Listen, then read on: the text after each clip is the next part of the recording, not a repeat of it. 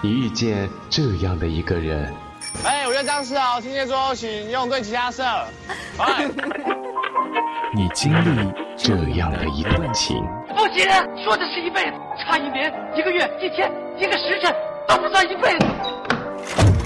如果相识是一种缘分，那分手是不是也是注定的呢？人与人之间的一切，都好像发生的很自然、很简单，可是却也不尽然。你也听过这样的一首歌。生平第一次，我放下矜持，相信自己真的可以深深去爱你。音乐半岛，深深去爱你，只想和你，只想和你听音乐，听音乐，深深去爱你。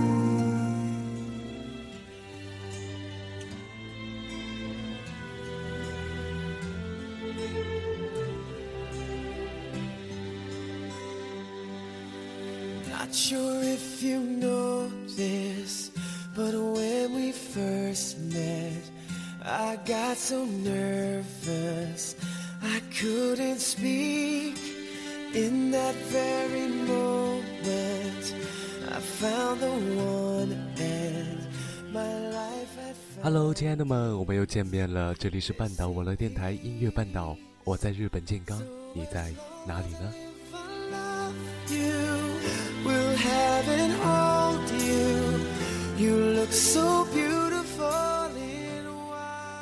在节目之前呢，也是来一段半岛的小广告。这两天呢，是新浪在评选年度最佳播客。那么，如果喜欢半岛，喜欢小少，就动动你的小鼠标，帮我们投上珍贵的一票吧。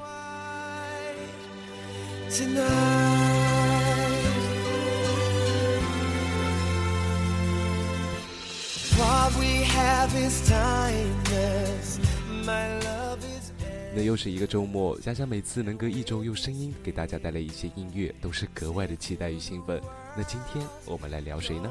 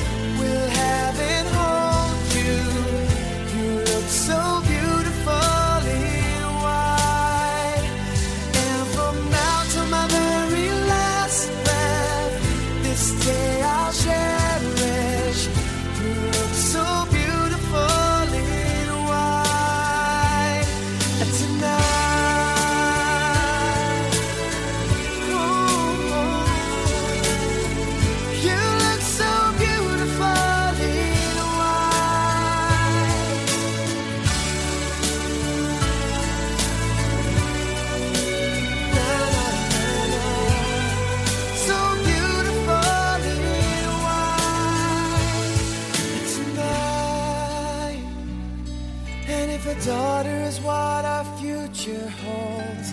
I hope she has your eyes, finds love like you and I did.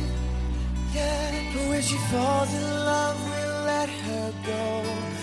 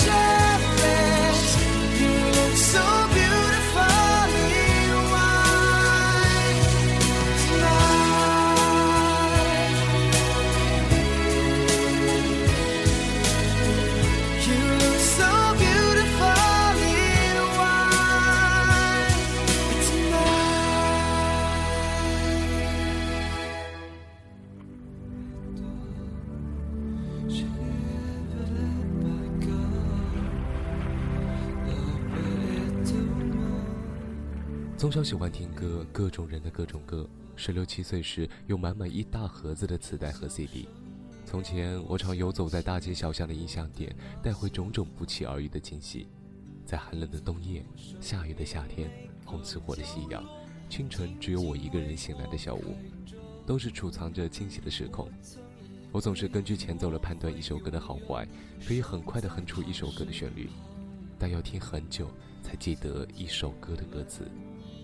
那些听好多遍的歌就这样固定下来了，如今很少再听新歌，耳朵只习惯那些熟悉的声音，它们已成为感情延伸出的亲切感，它们也只可流传在耳朵里，不愿流出更远的地方了。总会有好听的歌再出来，而我有的，我觉得够了。啦啦啦，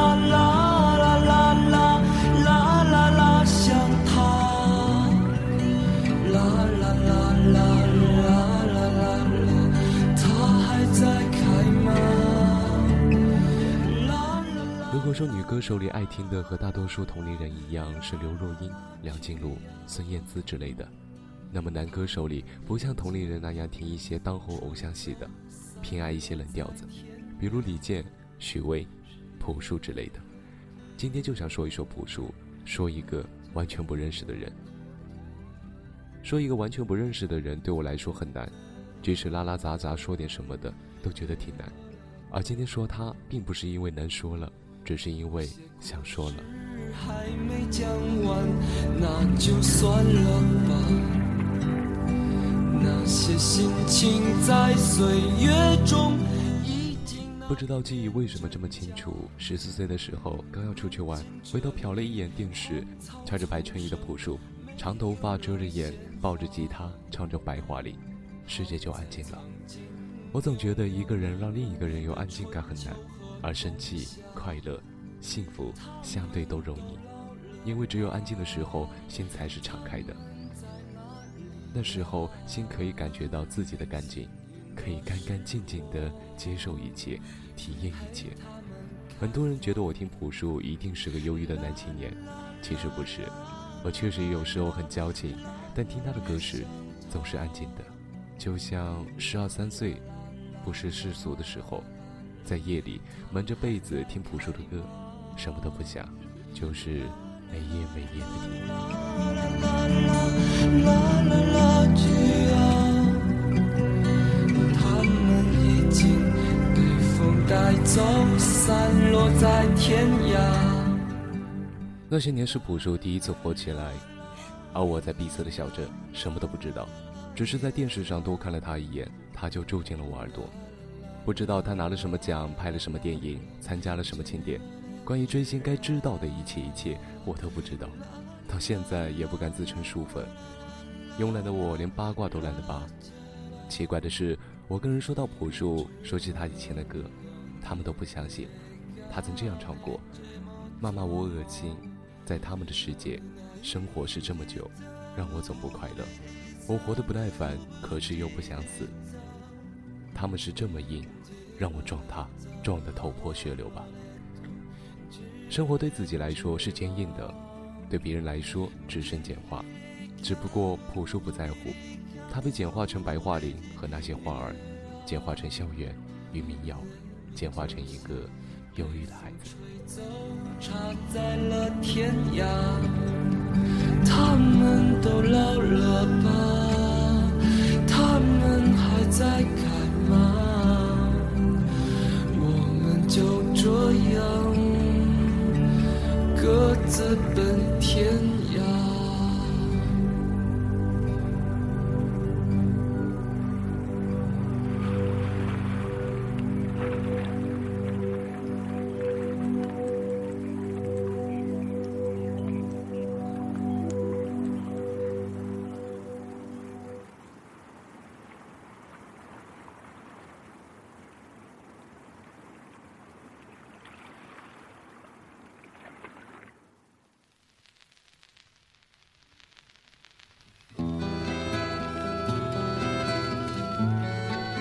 而最初的他是那样丰富、愤怒、迷茫、单纯的快乐和相信。比如，我们都是很那个的动物，活在自己的身边，这么看着，这么干着，这么凑合，这么快乐的活着。比如，这是个旅途，一个叫做命运的茫茫旅途。我们偶然相遇，然后离去，在这条永远不归的路。又比如，你去勾心斗角吧，快去勾心斗角吧。那面无表情的人就是你的未来，可别像隔壁老张整日哀叹青春已荒。可又让我怎么能？可又让我怎么能？可又让我怎么能不做那些梦？许多经典的就不必打断引用了吧。为我担心，等着我回来，在那片白桦林，天空依然阴，总之那时候，他像一个正常的年轻人一样，体验着世界，受伤、愤怒、自我安慰，尝试着以自己的方式与世界交流。他忧郁，但幸运的是，他有音乐。这是他最好的方式。至今，他仍然像当初那样笃定地说：“音乐是我生命中最重要的部分，不是抽象的生命，而是吃喝拉撒睡的生活中最重要的部分。”他的不正常，他的不在乎，在于他的认真。有一次，电视台正好听见高晓松在回忆他，说那时候他们去外地演出，回北京的路上，他看到原野上的夕阳很美。就顾着拿下了吉他，下了车，坐那看夕阳，剩下的事怎么办？他不管。后来他怎么回的北京？高晓松也不知道。他在新世纪伊始大红大紫，却一点没学会后现代。他脱离行业。他说现在的歌都没魂。他叫的是就这个真，自己的魂儿，别人的魂儿，他都不在乎。现在也如此，很多人都觉得他成熟了很多。因为他更多的跟自己较真了吧？去年听他演唱会，他说：“把别千万别改了，用法语唱的，因为不知怎么就是觉得应该用法语唱。最核心的部分是，如果全世界都丧心病狂，都去抢银行，我也不会这样。当然，他的愤怒也还在。这首歌改完后叫做《别不要脸》。”苍，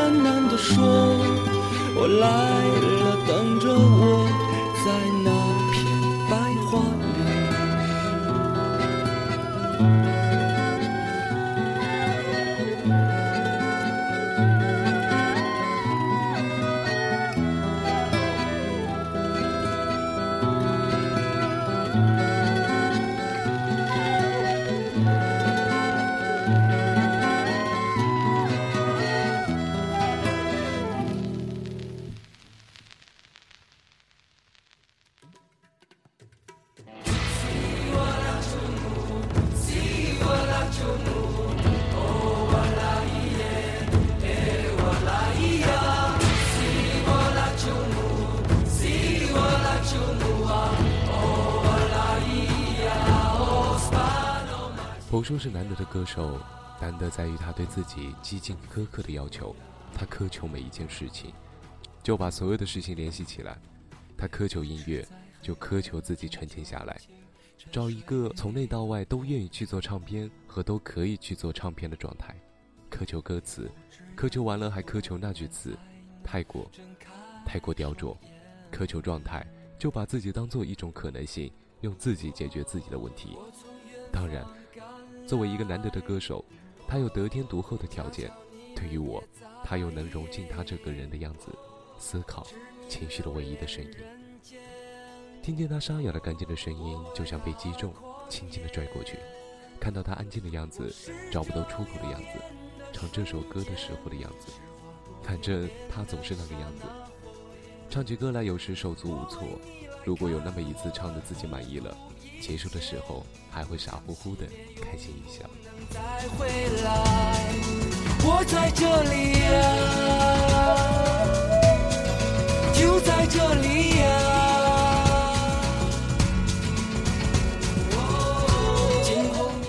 我听刀哥很多年，但一直不觉得他离得近。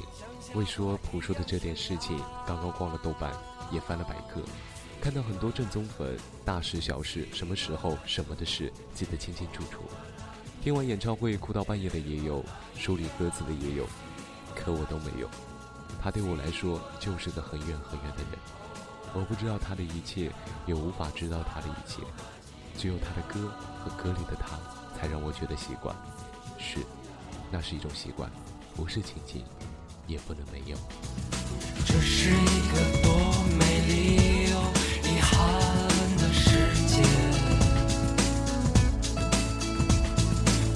就这样抱着笑着，还留。我相信我还会听他的歌很多年，四十岁、五十岁都会，会给我儿女和外孙推荐他的歌，不是因为他陪我走过了青春什么的。他们也会有他们的青春，而我的青春远没有那么忧郁、愤怒、迷茫、执着。他的歌对于我来说，不是感慨和怀旧，别人贴在他身上的标签当然也有道理，只不过最初的我不是靠这些来感受它。你有被什么东西突然吸引，后来它成了你的习惯，却又不断刷新着你对它的体验的经历吗？朴树带给我的。就是这样，听了那么多的流行歌，能有一首让我用句煽情又俗气的话说执迷，因为那些个不多的歌，每次听都那么久又那么新。他不唱伤感的情歌，不凑合唱不痛不痒的歌，他只唱自己喜欢的歌，唱自己的脆弱、骄傲、停不下来的寻找，只是痛苦也要坚持放不下的热爱。最初我喜欢他的几首歌，后来喜欢大部分，是在任何一种心情里能听得下他任何一首歌。我已不能准确告诉人家我最喜欢的他的那首歌，也不再兴致勃勃地跟别人讲我喜欢朴树的歌，然后被打断歌词，很多歌词甚至都忘了。我学会以最自然的方式跟这些歌词相处，有时候想起一大段，有时候半天也记不起下一句。因为想在白桦林而去学吉他，却发现他的任何一首歌都那么难，用和弦都弹不出。于是安心听了他的划弦，不再奢望。如果他再出专辑，里面有很烂的歌，也不会影响他在我心里的样子。就是这样。听朴树的歌，脑海中会出现这样一幕：一个灰色的大男孩，骑着摩托车流浪远方，体味这一路的孤独。我没有看过他的一场演唱会，也没有买过他的一张专辑，没有一本与他相关联的书，甚至连他的一张海报都没有。我只听他的歌，也许想他的时候会去百度一下他的近况。